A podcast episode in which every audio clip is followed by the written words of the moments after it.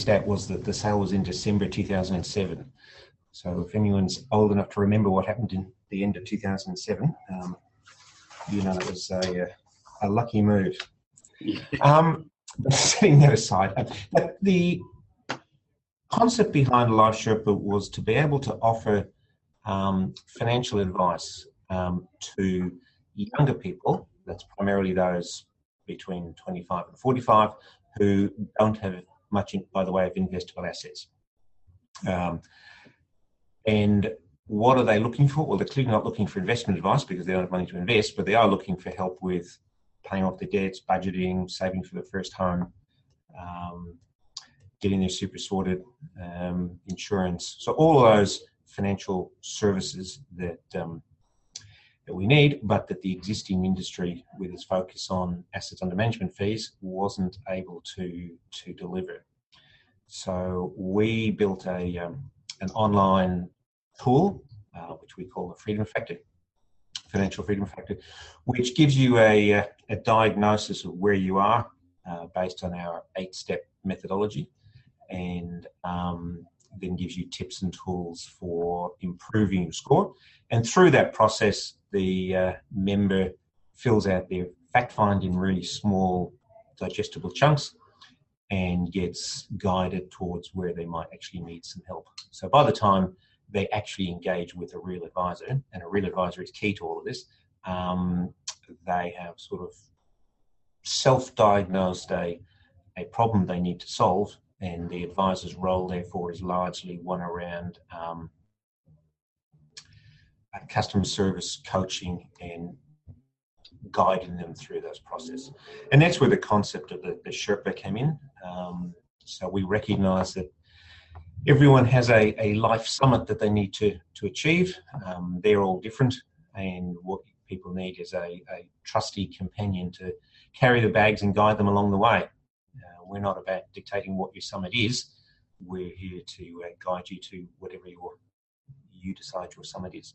Yeah, good. I, not to get too technical, um, but it, I didn't prep you on this question, but is a lot of your advice kind of limited scoped advice because uh, I guess clients are kind of guiding their own advice path and before they talk to an advisor? Yeah, each each piece of advice, and by advice I mean something that results in a, a product or a statement of advice, is by its very nature what ASIC calls scalable advice. That is, it is limited scope. So it could be, for example, a piece of super advice, which would, might be find my loss super consolidated, pick a fund, pick an investment choice. Uh, it could be a an insurance review and recommendation for a risk solution. It could be a debt elimination plan. Um, it could be um, a home loan. So each individual piece of advice is scalable in that sense, but because it's all based on our eight step methodology, we see it in the context of everybody's, uh, of, of someone's entire financial life. Yeah. So we can consider those other implications. So if we were doing a piece of investment advice, which we don't do very much of, but let's assume we were doing it, we would know that the person had a, a home loan and we would take that into account in allocating them to a model portfolio. Yeah, all right, now let's get stuck into the numbers around your business. Uh, yep. I'm a numbers guy. I like talking about numbers. Um, so you're in the right business. Yeah, yeah, that's right. So, well, I mean, you did talk about how much you guys charge, but um, can you kind of just flesh out your whole charging model for us? Because I know you do uh, insurance advice and um, and you talk about mortgage broking. So, can you just kind yeah, of flesh out how you charge and, and the whole remuneration? Yeah. So one one of the key design aspects I was trying to achieve when I set out to design this whole model was that we would not do asset under management fees, we would not do percentage of deal size fees, we would do everything as a fixed or definable fee. Um, we're also conscious that this particular audience wasn't particularly predisposed to writing large checks for advice, or indeed capable of writing large checks for advice. So we concluded that we needed to charge a fixed fee, and where there was commissions involved, we would deduct that fee from the commissions paid and rebate the balance. So we start with a, a, um, a fixed monthly subscription. So once the member finishes their free trial of the service, which they get 30 days for free, um, we will then charge $15 a month or $100 a year. And then where there's a specific piece of advice, so stuff that there is no commission, so super investments, debt elimination, that's all fixed fee. So we'll charge $299 for a single piece of advice. Um, and then the uh, where there is commissions, that is home loans and insurance generally, we will deduct a fixed fee from both the upfront and trail commissions. So um, for a sort of a standard home loan, say a five six hundred thousand dollar home loan, the fixed fee will be fifteen hundred dollars up front and twenty five dollars a month, and the balance of the commission will get rebated for so long as you're a member. So a someone borrowing five hundred thousand dollars would get a rebate of about fifteen hundred dollars on settlement and about thirty dollars a month for life. So that anyone who has a home loan or insurance policy will generally receive more from us than they pay in subscriptions. So that's it. So the, the concept that was that we would be then able to say um, um, that no matter how much you borrow, who you borrowed from, we get paid the same. So it's not quite the independence definition in the Corps Act, but it's as close as is meaninglessly different for. Vince, I might. Oh, sorry, Vince. I, I just thought I'd pick up on when you, uh, we had a great discussion a while back around uh, the GST aspect, which Yep. advice Yep. might be because you put Vince has put a lot more thought in this than the average average advisor. And uh, do you mind just sharing with the guys your thoughts on that? Yeah, um, I mean, one of the things we could have done to fall within that independence definition was to charge the client an explicit fee. Uh, so, if we wanted to end up with a net fifteen hundred dollars, as an example, we would have to charge the client sixteen hundred and fifty to end up with a net fifteen hundred if we charged them a fee, and then rebated them the commissions. Um, whereas by deducting, effectively setting a threshold on how much commission rebate they get, um, we deduct fifteen hundred dollars, and um, the balance is available to the client. So there's there's one hundred and fifty dollars of GST that just disappears out of the system by turning that threshold into an explicit fee, and uh, we took the view that um, $150 was a far more important message than a strict definition of independence. That as far as a consumer is concerned, we don't care who you borrow from or how much you borrow, is as good as the word independence. Because our fee is the All right. So, so think it just helps with the, the lower cost model as well. Vince. Say again? It, it helps with the lower cost model. I think everything It, it does. Um, and, you know, when you talk about lower cost, um, you know, there's a few aspects to getting to low cost without being low quality. Um, and that's pretty critical to the to the model. Um, now, I'm not sure if you want to touch on this later, but this might be an appropriate time to, to deal with the the ways you get there. Um, one of the most important elements to getting there, uh, apart from all the systems and processes that go behind it, is having a homogeneous client base. That is by having a system that sort of selects out those people with the more complex affairs. So if you if you run an incorporated business, this is as a client. The client runs a uh, incorporated business. They've got a self-made super fund. They've got a family trust. They don't fit our model. So if you're in one of those categories, um, there's Mm. 19,000 financial planners that will um, will look after you. Um, so those complexities add a lot of cost to the advice process without necessarily adding a huge amount of revenue. Now, for that to work, you've really got to be highly disciplined about client selection. Um, it can be um,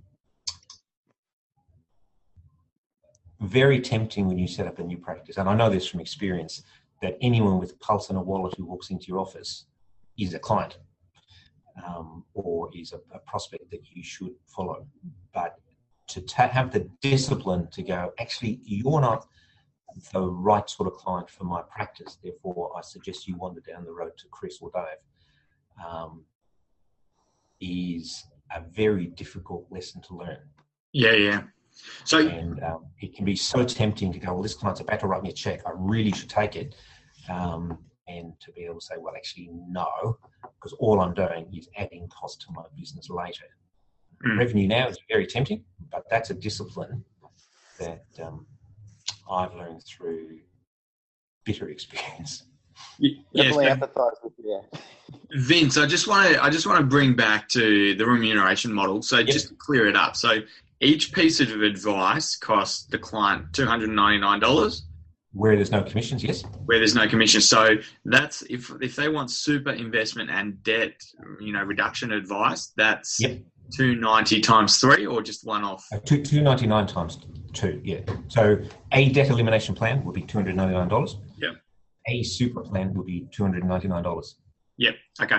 And when you are receiving commissions, just to clear it up, I know because I'm pre- I'm pretty slow and it took me a while to understand your uh, uh, your structure. So you're charging the client twenty five dollars per month for managing their mortgage, and if their commissions is over and above that, you rebate anything above twenty five dollars. Correct. And same with insurance commissions. Correct. Yep. So a client, a member who has a home loan, we will receive $1,500 on settlement and rebate the balance. And we will receive $25 a month in ongoing trails and rebate the balance. Yeah. So as long as they maintain their membership. Yeah, yeah. So just to clear that up, just for everyone watching, the maximum revenue is 780 per client per year. Uh, so that's $65 per month, presuming they've got a mortgage and insurance with you. So if someone has mortgage insurance, that's effectively $50 a month plus the upfront of 1500 times two plus $15 a month in membership. Yes. Yeah. No, no, that's good. Um, all right. So how how big is Life Sherpa at the moment in terms of uh, clients that are on the free plan, clients that are on the pay plan, um, and how big are you planning on getting? I mean, it's still early days for us. We relaunched the product in February of this year. Um, and we did that because we started with a freemium model, so like LinkedIn, where we had a free service and a paid service. And the goal was to recruit someone for the free service and then upsell them to the paid service. And that was proving a fairly difficult communications exercise. So people were signing up for the free trial, uh, not for the free trial, for the free service, and weren't really able to experience what the paid service might look like without actually signing up. So we scrapped that and relaunched in February of this year with a free trial, so more like Netflix, where you get 30 days for free, mm. and after that you have to you have to pay, um, and that's proven to be a much better conversion exercise. Um, so to answer your question about volume, we've put about three and a half thousand people through various steps of that platform, whether that's you know, starting off with our money personality assessment, moving right through to home loans and insurance. Um, and that's largely been sort of a proving exercise. So the step now is really to, to grow that out. Um, a thousand members is sort of break even. Yep. And we're looking to get to you know, 10,000 within a, a year or two. So it is a volume game, um, but you know, not a massive volume game. Yeah, I know you. I know you're bigger around kind of tracking your numbers, and, and when we spoke, yep. um, so and one number that you threw out that uh, was mind-boggling for me, and I know people are asking questions already about how do we provide advice for such a low amount, but uh, your client acquisition cost. So, how much are you guys willing to pay? Yeah, I mean, I mean that that is, I think, absolutely critical to the whole advice business. Is that getting the cost of service down lots of work's being done on that. There's plenty of ways of getting the service down, and that's largely around systemizing and process. The thing that um, will kill most of these businesses is the cost of acquiring a client. Um, cost of acquiring a client in my old business, the business I sold to Boris, I reckon was about twenty thousand dollars, and that was without spending a cent on advertising. That was all client referrals, so existing clients referring clients. By the time you have a couple of meetings, you prepare a statement of advice, you um, you do a review of their existing super. Um, that's a twenty. Well, that was like a fifteen thousand dollar exercise, and we we were converting two out of three. So when you're charging client 1.75% and the average client's got a million dollars, that's a great business because you're recruiting a client for less than a year's revenue. So mm. you would do that all day long. Um, when you're dealing with the sort of numbers we're talking about, or you know, the so-called robo-advisors, um, the cost of acquiring a client is absolutely critical. Um, our business model is based on getting to a long-term average client acquisition cost of around $100. Um, and just put that in perspective, iSelect spend about 160 to acquire a client. Um, the general view in the in the UK is that robo advisor is spending four or five hundred mm. uh, in pounds. That is, InvestSmart publicly claim they're doing about 400 and are unhappy with it. So they're the sort of numbers you need to get to.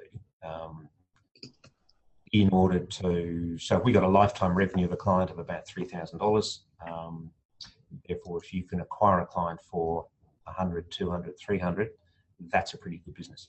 Mm.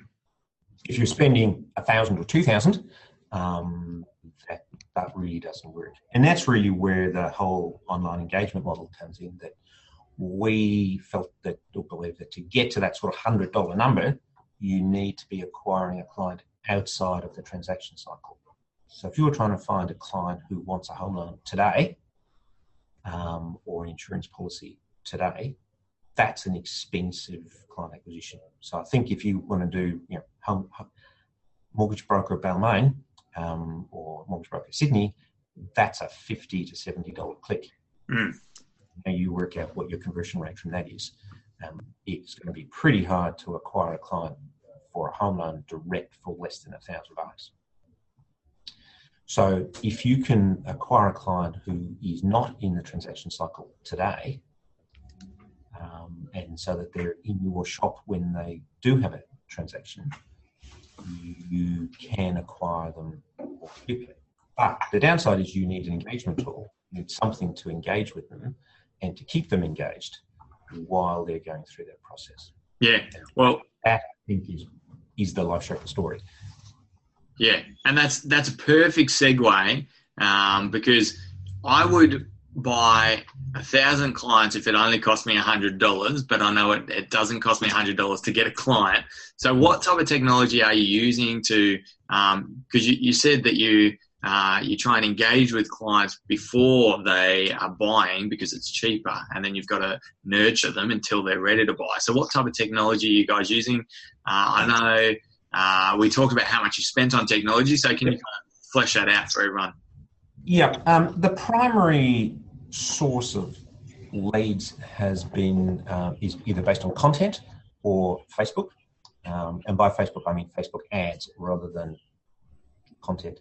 So our prime, the primary place that we've got most of those 3,000 odd people has been through Facebook, and we've been giving away our money personality test um, on Facebook. So we've been present, buying ads um, on a cost per click basis to give away our money personality test. And that's a psychometric test that looks at 13 psychological traits that affect how you deal with money and puts you in one of nine personalities.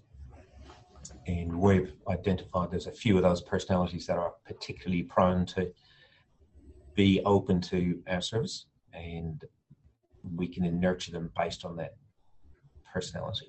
But that's been you know, really good. We've been getting um, you know, trial members for seven dollars fifty out of Facebook that way, and that it's, it's a scalable number. Uh, we had to do a lot of tweaking on that because we were getting a lot of young women, so 18 to 24, who were attracted to the personality test but had no real interest in financial services. So we need to do a bit of tweaking. And Facebook, of course, skews female big time. Um, so you've got to be careful of that. So that was all done pay for click and they were in feed ads. Um, we didn't buy any mobile traffic, um, which we need to do something about. It was a deliberate strategy.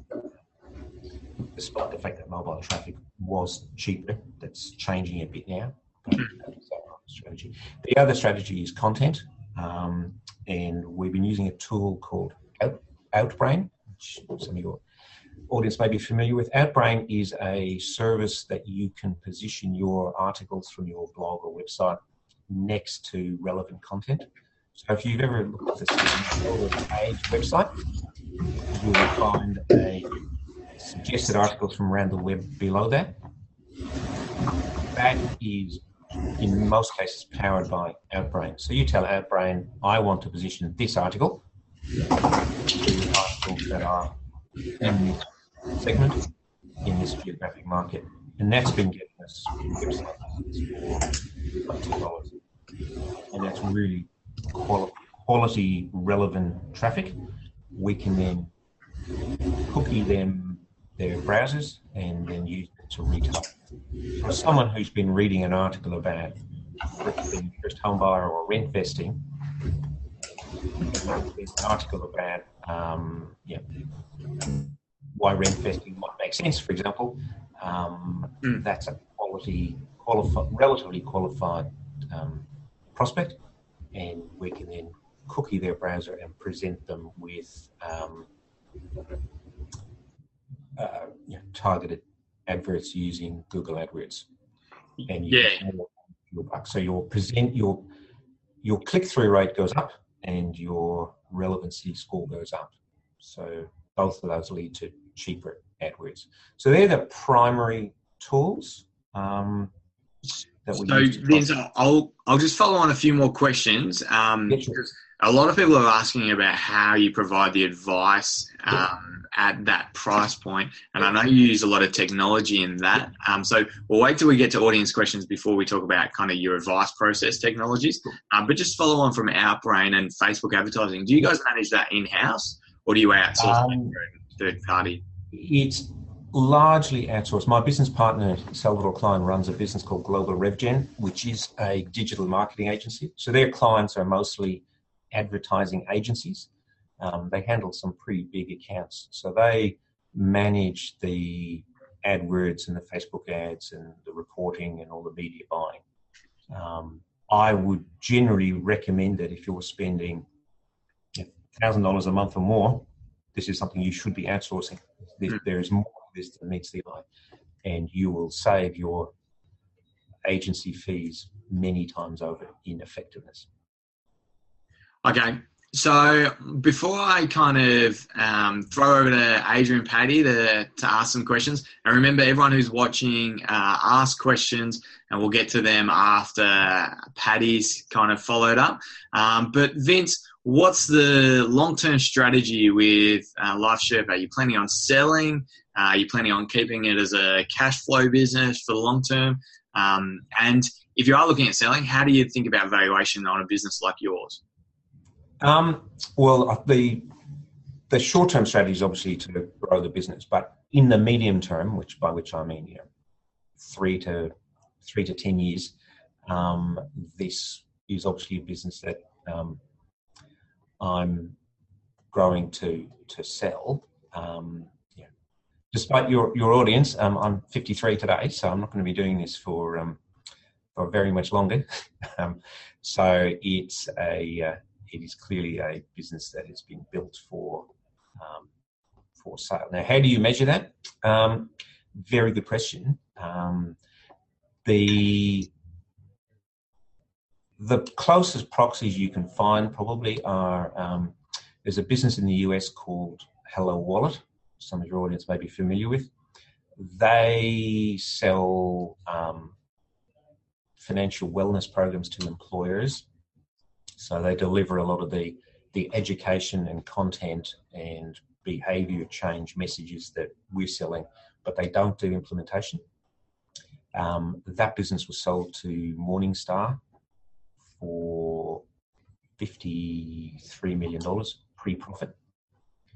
Um, LearnVest, um, which is uh, one that you may be familiar with, that was a probably the first online financial planning business in the US. It was founded by a woman called Alexa von Tobel during the um, the tail end of the GFC, or the Great Recession, as our American friends call it. And um, she started out life as a personal finance content business, so she was a publisher in effect. And that grew into a um, financial planning. They had CFPs sitting in an office in New York and dealing with clients on the phone. And then they built a, um, a personal finance uh, tool like a pocketbook um, or a MoneySoft or one of those tools. And they had, I can't remember the number off the top of my head, but probably a million users, like a huge number. And that business again was sold pre-profit to Northwest Mutual, a uh, insurance company, for 250 million US. Um, so that business and the pocketbook business um, would have been sold largely on a, a number of users type metric. Um, but yeah, there's no great science to a lot of a lot of that. So um, yeah, so our goal is that by that stage we would be profitable, and then you. I'm a traditional guy. You apply, you know, an EBIT multiple, which is what I did to um, for Mark. And, um, pretty acceptable. Vince, I was gonna. Are those the sort of figures you're looking at? The two hundred million dollar mark? Is that? Oh, that would be nice. Um, I mean, if you get to you know at thirty thousand members, um, then you know a, an iSelect type valuations reasonably achievable. Well, I, think, know, I think that's a really good segue when you're talking those. What's that? That's, that's, a long way away. That's yeah, there's a lot of work to go into it. it's a good segue into um, what I've discussed with you before in terms of your segmentation of the Australian market. I think it'd be really interesting for you to just, um, I guess, share with the the advisors out there. Um, uh, there's a lot of numbers that are thrown out about what is the advisable yep. uh, market, what isn't, um, what are the segments, what what are they prepared to pay. Um, for I guess for the advisors out there, if they're doing holistic advice, how big is the market for them with the analysis you've done? Okay. Um, I mean, obviously, it's yeah, you can draw these lines wherever you want to, but broadly, there's 5.1 billion dollars spent in fees and commissions in Australia, and that covers retail life insurance advice, um, home loans, uh, super, and non-super investment. About 18% of that is non-super investment advice, which is where all the attention is. So if you think about if you hear anything about automated advice, what are you hearing about? You're hearing about um, yeah, Stockspots, Clover, Ignition, um, yeah, Future Penny. You, you keep naming there's, there's a zillion services that will give you a model portfolio and rebalance it for you. But that's 18% of the market. And when you look at the exist the number of clients that make up that advice space, um, there are about one and three quarter million households in Australia who have $100,000 or more of non super investable assets. And if you say there's 19,000 financial planners in the country, that's about 90 ahead. So there are 90 people with $100,000 or more, or 90 households with $100,000 or more to be invested at, per advisor. And okay, two thirds of those are over 55. we can all share, Ben? Sorry?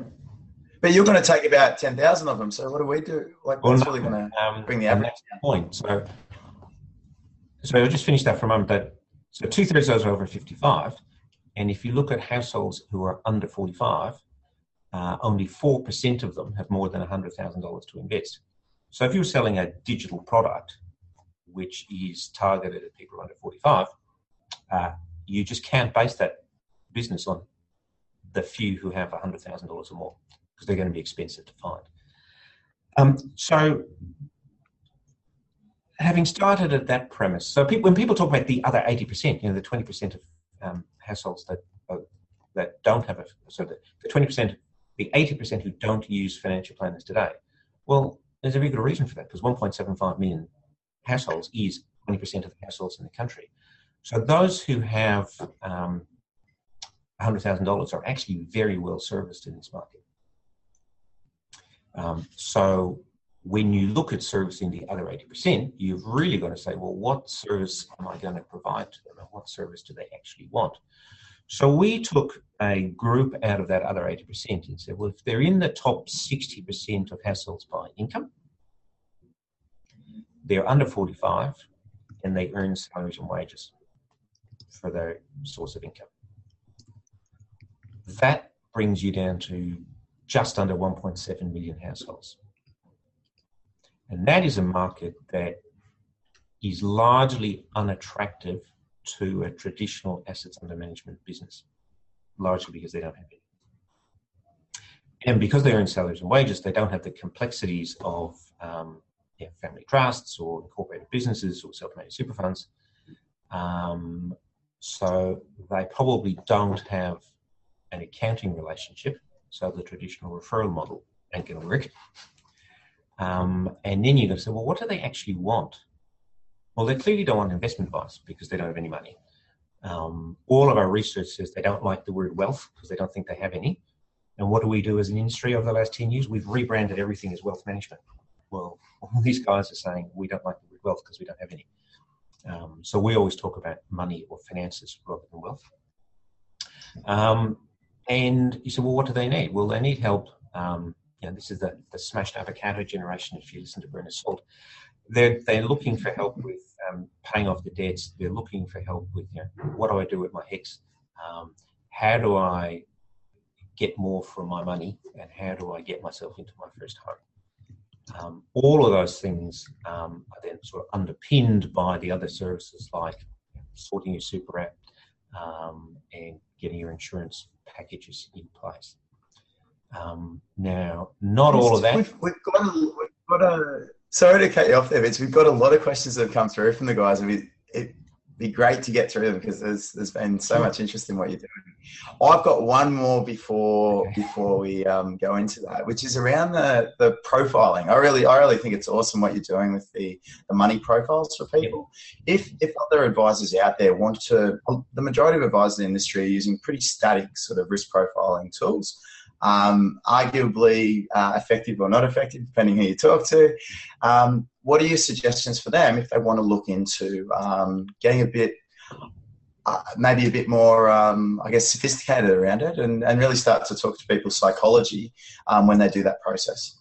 Yeah, I mean, this this area of behaviour is, I think, the key to advice, and obviously to generate behaviour change, you need to understand where you are and where you're going, and what are the mental and behavioral barriers that stop you getting there. That's why we started with this um, personality tool. And over the past few, over the past year or so, I've spoken to a number of youngish advisors who would be keen on using this tool, and we've been working on a um, trying to package it up as a widget that people could include on, on their website. Um, so, you know, if we could get a, some expressions of interest, we could uh, accelerate that that process. Um, but getting getting back to that, so that that's to my mind critical in all of this. Um, and just to give you an example, there, there's nine money personalities in, in our tool, and one of them is um, what's called an achiever. And an achiever um, is very hands-on. They've got a high involvement score um, on our, on our and involvement is how interested you are in, in dealing with your money. Um, so if anyone's been around long enough, they will know that teachers and engineers generally make difficult clients. Um, and the answer to that is they actually have very generally profile as having high involvement scores. They also tend to be analytical, and um, that leads to a need for more information. And we use the personality profiler to tailor the statement of advice. So if you've got a high involvement score, we'll give you more information. Um, So we're getting back to, to the achiever as your high involvement score, very interested, believes in hard work, and has a relatively low trust score. So they tend to be quite self-directed. And we actually we did a, um, a test of this at the Property Investment Expo last year with the MFAA, and 90% of the profiles that we did at the expo profiled as achievers. So that tells you that um, you know someone who exhibits all of those traits is probably highly likely to be interested and involved in property investing. Hmm. So if you were running a property advice business, you would be very interested in knowing which one of your prospects were achievers because they're the ones that you would want to spend a bit more time and effort nurturing. Um, so that whole yeah, it, it, it surprised me. Um, I mean, we, have got a um, you know we built a database now of about three thousand profiles, um, and we can compare that to a a base model based on the US population as a whole. Yeah. So Vince, I'm going to put you on the spot here. Is there any chance you can give us a copy of the results, just from obviously without any names, just so we can look at what you know that high achiever, what you send the clients? You can, uh, yeah, you can go. Okay. Everyone listening can go on the website and do this test for free. If you All right, let's do that. We'll you're going to pollute. You're going to pollute my conversion metrics by doing this because obviously. well, you can you can just send us one of the reports, like just a generic report yeah. that you, so we can see what the end clients look at because we don't yeah. want to be pixeled and you advertise to us because you're just going to waste money. Um, and we, we email out to our database, so that'd be that'd be really helpful to just to see. So if you could send that to me, and we'll email that out to everyone. Yeah, uh, I'll also include that um, comparison between our population and the Property Expo population. Yeah. Um, which that'd be great. I expected a skew, but I wasn't expecting that strong a skew. Yeah, that, that'd be really good. So we'll move on to audience questions because we've got heaps and it's kind of a, a lot of it's uh, kind of a bit technical. So uh, yeah. I know it'll take us a while to get through them all. So Shane Hayes is asked uh, the first yeah, question. Uh, if you're providing scoped advice to clients, yeah. Uh, you'll need to produce um, product advice document, so an SOA. Uh, how are you factoring the cost of producing this doc versus what a client pays you? So um, you're charging two ninety nine. How are you giving like specific product advice for two ninety nine? Um, that largely comes down to uh, systemization and automation. Um, the, the point about oh, and and the way the client gets to the point. So by the time client gets to talk to an advisor, they have already self-selected themselves into having identified a problem. So the dialogue with the client is how do I solve this problem for the client rather than how do I sell this product to the client. The client's already made a buying decision. They recognize they need this solution. And our job is to help them get there. Um, so that's step number one. And that means that the advisor is a different sort of person. So you you need a different set of skills. So if you try and think about the sole practitioner or one or two that in a traditional advice office, your ideal advisor is someone who's got a bit of grey hair, maybe not quite as much as me, but a bit of grey hair. Um, is a good salesperson and um, has quite deep technical knowledge. Now that's really good if you're you know charging the client about four hundred dollars an hour, um, and you can afford and you can therefore pay you know, hundred and fifty, two hundred thousand dollars for this resource. Um, the problem with those resources is they tend to form relationships with clients, or clients form relationships with them because they're doing it one on one. So, in a traditional practice, that advisor starts to capture more and more of the revenue. And typically, that's about 60% of the gross revenue ends up in the pocket of the individual advisor which is why a traditional practice is actually really difficult to scale. Now, if you take away that personal relationship so that the client is um, forming a relationship with the brand, um, that's why we do all of our communication so that the clients all email mysherpa at lifesherpa.com.au. Our phone system recognizes the calling number and puts them through to the relevant um, advisor So they don't have to think that my advisor is Joe or Mary or Pete. Um, they relate to Life Sherpa. So that allows you to um, sort of change that dynamic, which means that the advisor needs to be more of a coach, a, uh, customer service, a um, that's where the Sherpa concept comes from. So Mm. They're, not necessarily they don't need to have gun technical skills, um, and the process that we've got in place will make sure that the same set of circumstances will give rise to the same conclusions every time. That's not to say everyone gets the same answer, but the same set of circumstances will give you the same conclusion. And that reduces your compliance costs.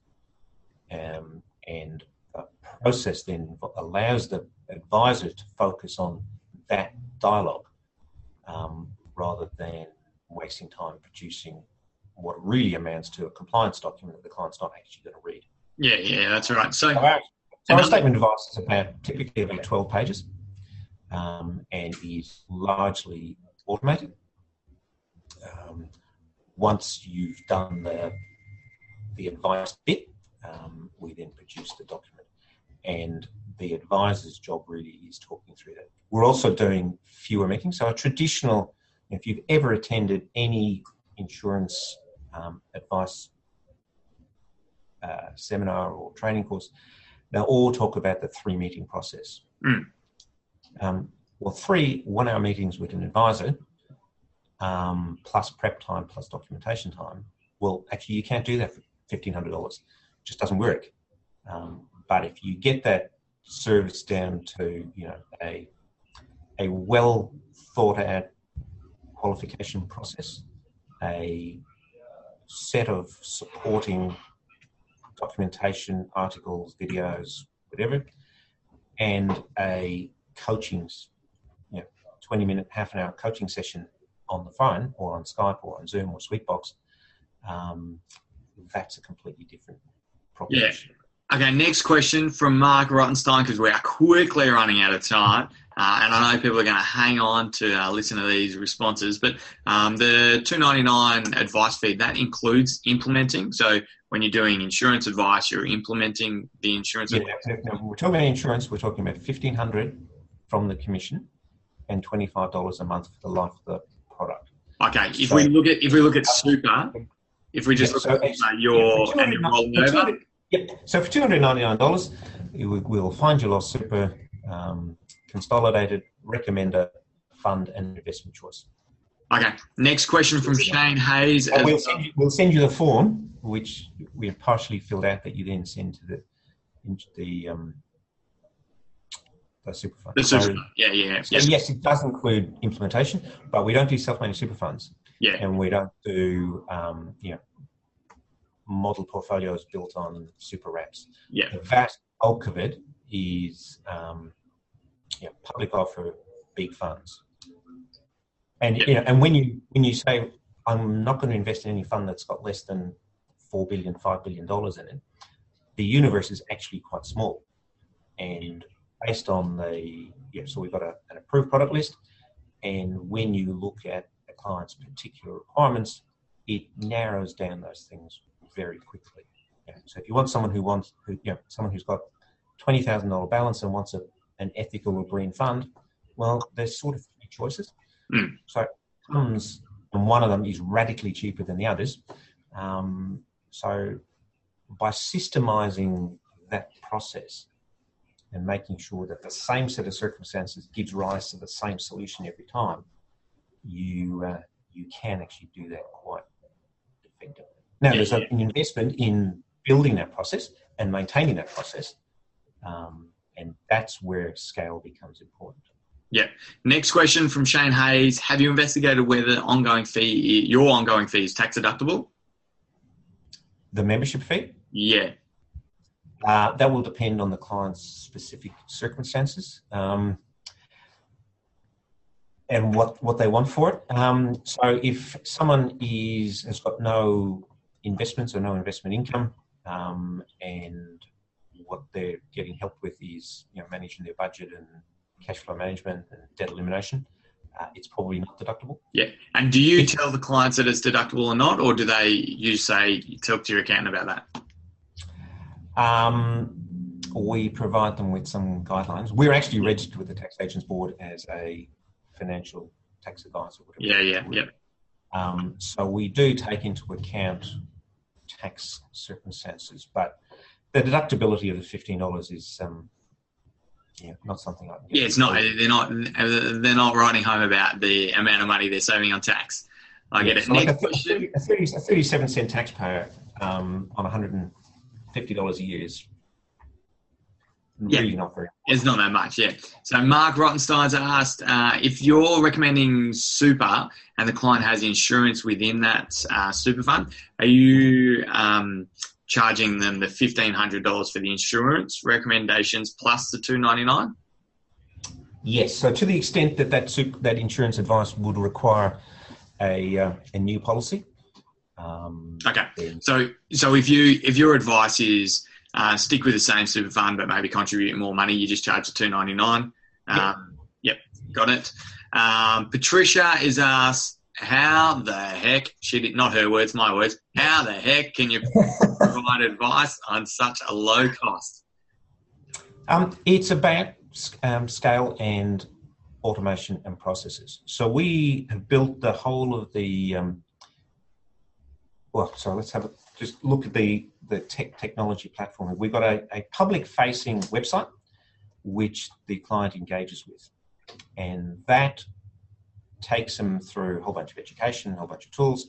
And at the core of that is our financial freedom factor tool, which is based on um, our eight steps. And the eight steps are, um, you know, may not sound like rocket science to your, your members, but it, it is rocket science to a lot of people. The eight steps are you know, spend less than you earn, which is really around budgeting and tracking. Um, have an emergency fund. Um, pay off your debts. Um, get your super sorted. Prepare for emergencies, which is really around um, insurance. Get your paperwork sorted. Buy and pay off your home, and then invest your surplus. And it gives them a score on each of those eight areas. And then that leads to tips and exercises to improve your score across each of them. So someone who's you know arrives at the site with you know, a huge amount of credit card debt and a budget that's out of control, they're obviously going to score. You know, they'll be focused on those sort of early foundation steps. And as they work their way through those exercises, it leads them to an advice process.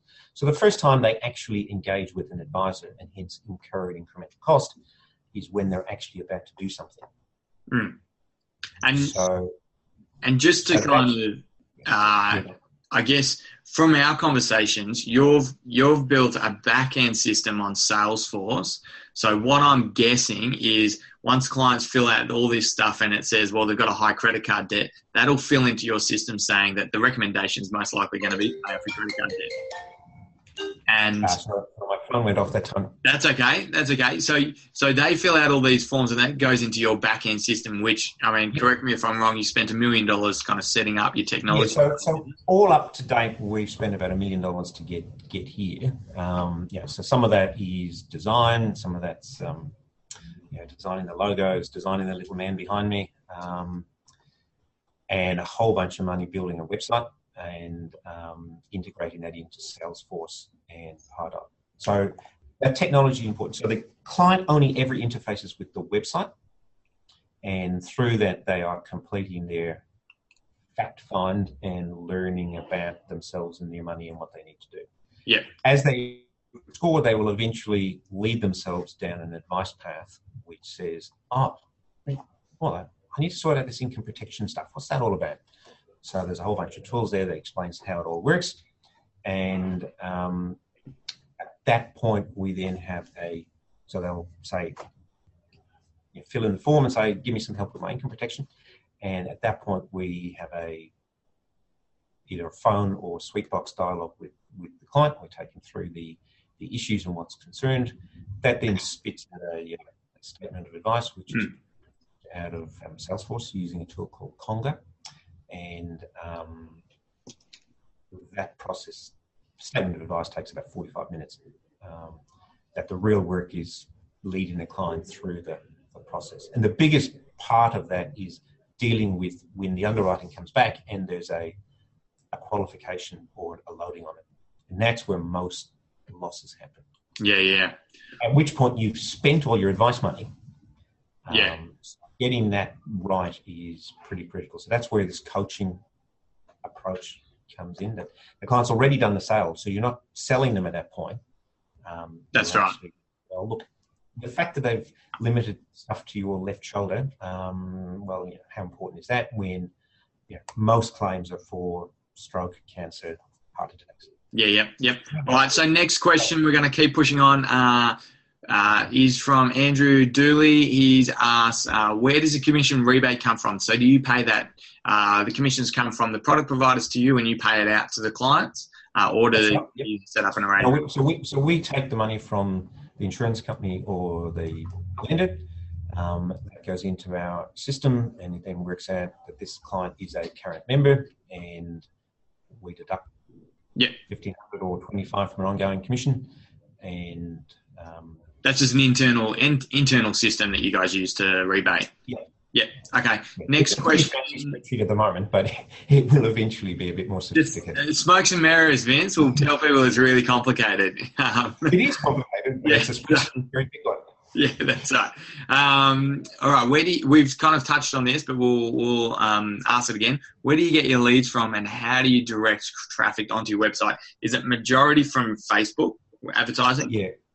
Uh, well, it's primarily paid. We do get a little bit of um, organic traffic. Um, our credit card and HECS articles seem to create quite a lot of traffic on their own. So we, Yes. somehow we must rank very well for those. But the view that we took, at least in the early days, was that you know, if we spend ten thousand dollars on buying Facebook ads, we know we're going to get prospects. Um, if we spend ten thousand dollars on search engine optimization, you might get more traffic. Um, and it sort of doesn't matter whether you're on page six or page 50 of the Google search results. If you're not in the first 10, it sort of doesn't matter where you are. Um, so we've generally been buying traffic, Yeah. and that's primarily Facebook. Like 80% of our budget would be Facebook, and the um, And the other would be percent. Outbrain will be twenty, and then retargeting Google AdWords the Yeah. balance. Okay, Ben Nash has asked, uh, what is a typical? I'll talk properly soon. What is the typical time frame between a member joining uh, on the free service and engaging in an advice transaction? So maybe maybe once they sign up for the fifteen dollars a month, how long does it take them normally to um, um, get advice? Um, that's actually one that surprised me. Um, the business model was based on a you know a a conversion rate over time. Um, so the assumption being that um, you know someone would sign up for a free trial, and then if they're going to convert, they'll convert over the next 90 or 120 days, and then sometime over the next three or four years, they'll buy a home loan or insurance policy that was the the business plan. What we're finding is that the conversion rate from paid to product is much faster and higher than the business model was suggesting. Um, now, that might be an early adopter effect. It might be the fact that people are holding off paying their $15 until they're closer to um, paying service. We don't really know yet. Um, but you know we've um, something like 60% of those who signed up since April have acquired another service apart from their membership. A staggeringly high number that I really wasn't expecting. Yeah. Whether it Yeah. continues or not, who knows? And I suspect it will fall over time.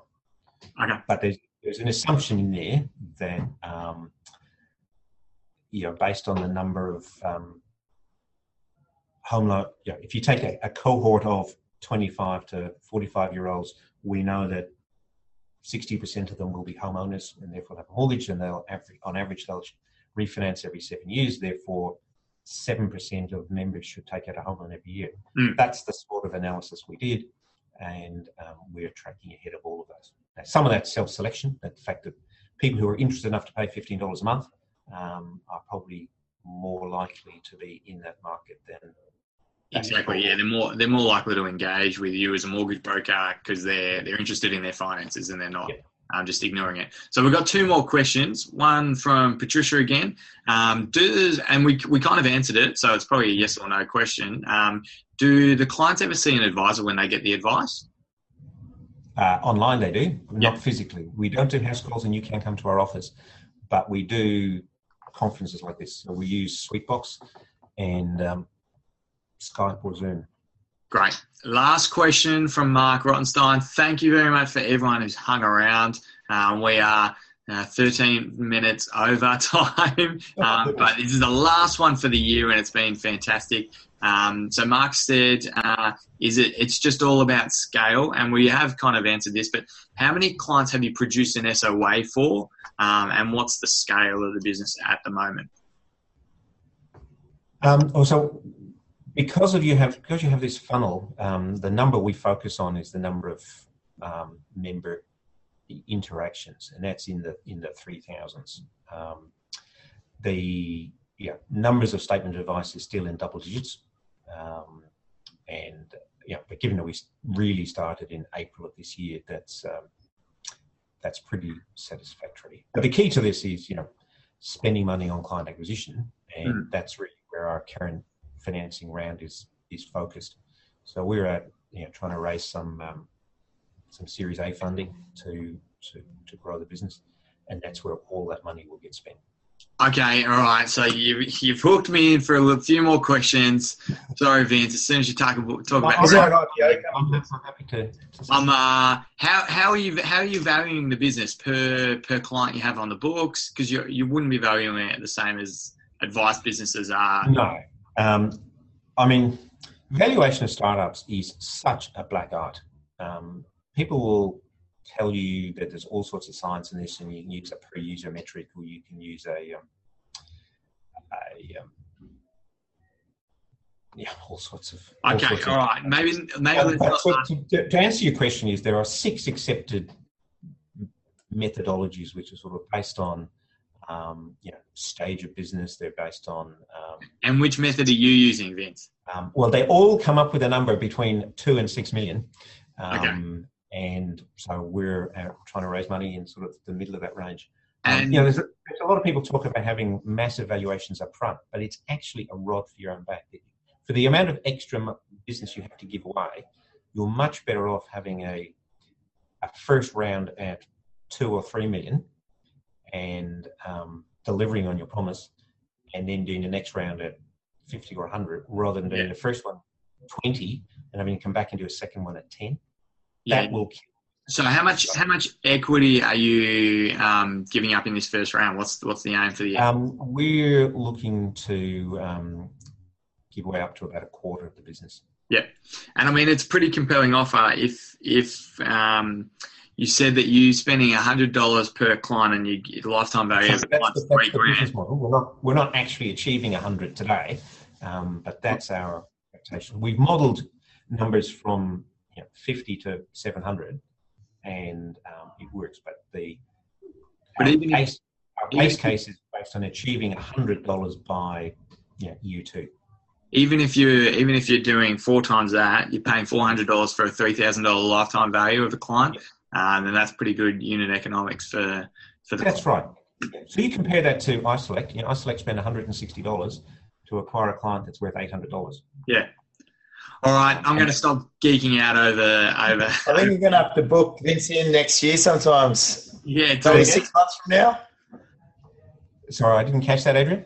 Uh, maybe book you in about six months from now. See how everything's tracking, Vince. That's right. So hopefully by then I'll have a, a few more of your team occupying the desks around this office. That's right. So if anyone's got uh, half a million to, you know, one point five million dollar check and ready to invest into Life Sherpa, then then Vince will take the phone call. Um, so thank you everyone who stuck around. Uh, this is the last one for the year. Uh, it's been a fantastic year, and and the XY crew in Sydney had a big uh, event on Monday, and from all reports. Uh, it was fantastic. Not even just from the XY crew. I've got I've got a few phone calls yesterday from people uh, saying that they had an amazing time. Um, so well done, Adrian, for putting that on. It was some good form. Everyone was in great form up here. It's Very good. very cheery. Yeah. So we've, we've got heaps happening next year, guys. Uh, we're going XY Lives is going weekly from the uh, from February, the start of Feb. Uh, we are going weekly, so we're going to do 45 XY Lives in 2017, and we've got a um, a sponsor AIA coming on board um, and sponsoring uh, XY Live. So heaps happening. We've got two events in Sydney next year, one event in Melbourne for the first time. Uh, so things are cranking along at XY Adviser. So thank you, Vince, for um, an amazing last session for the year. Thanks for having me. And thanks, Patty, for finally coming on um, and, and joining us. Apologies, everyone. I think uh, you don't have to worry about me. The quality of the content was um, enough to uh, forget about, but everyone got to see me walk through the city this morning. So. Exactly. So thank you very much, Vince. Thanks everyone for tuning in. Have an awesome Christmas, uh, and I hope you're all having a big break and having a relax and taking a big breather. So thank you, everyone, and we'll see you next year.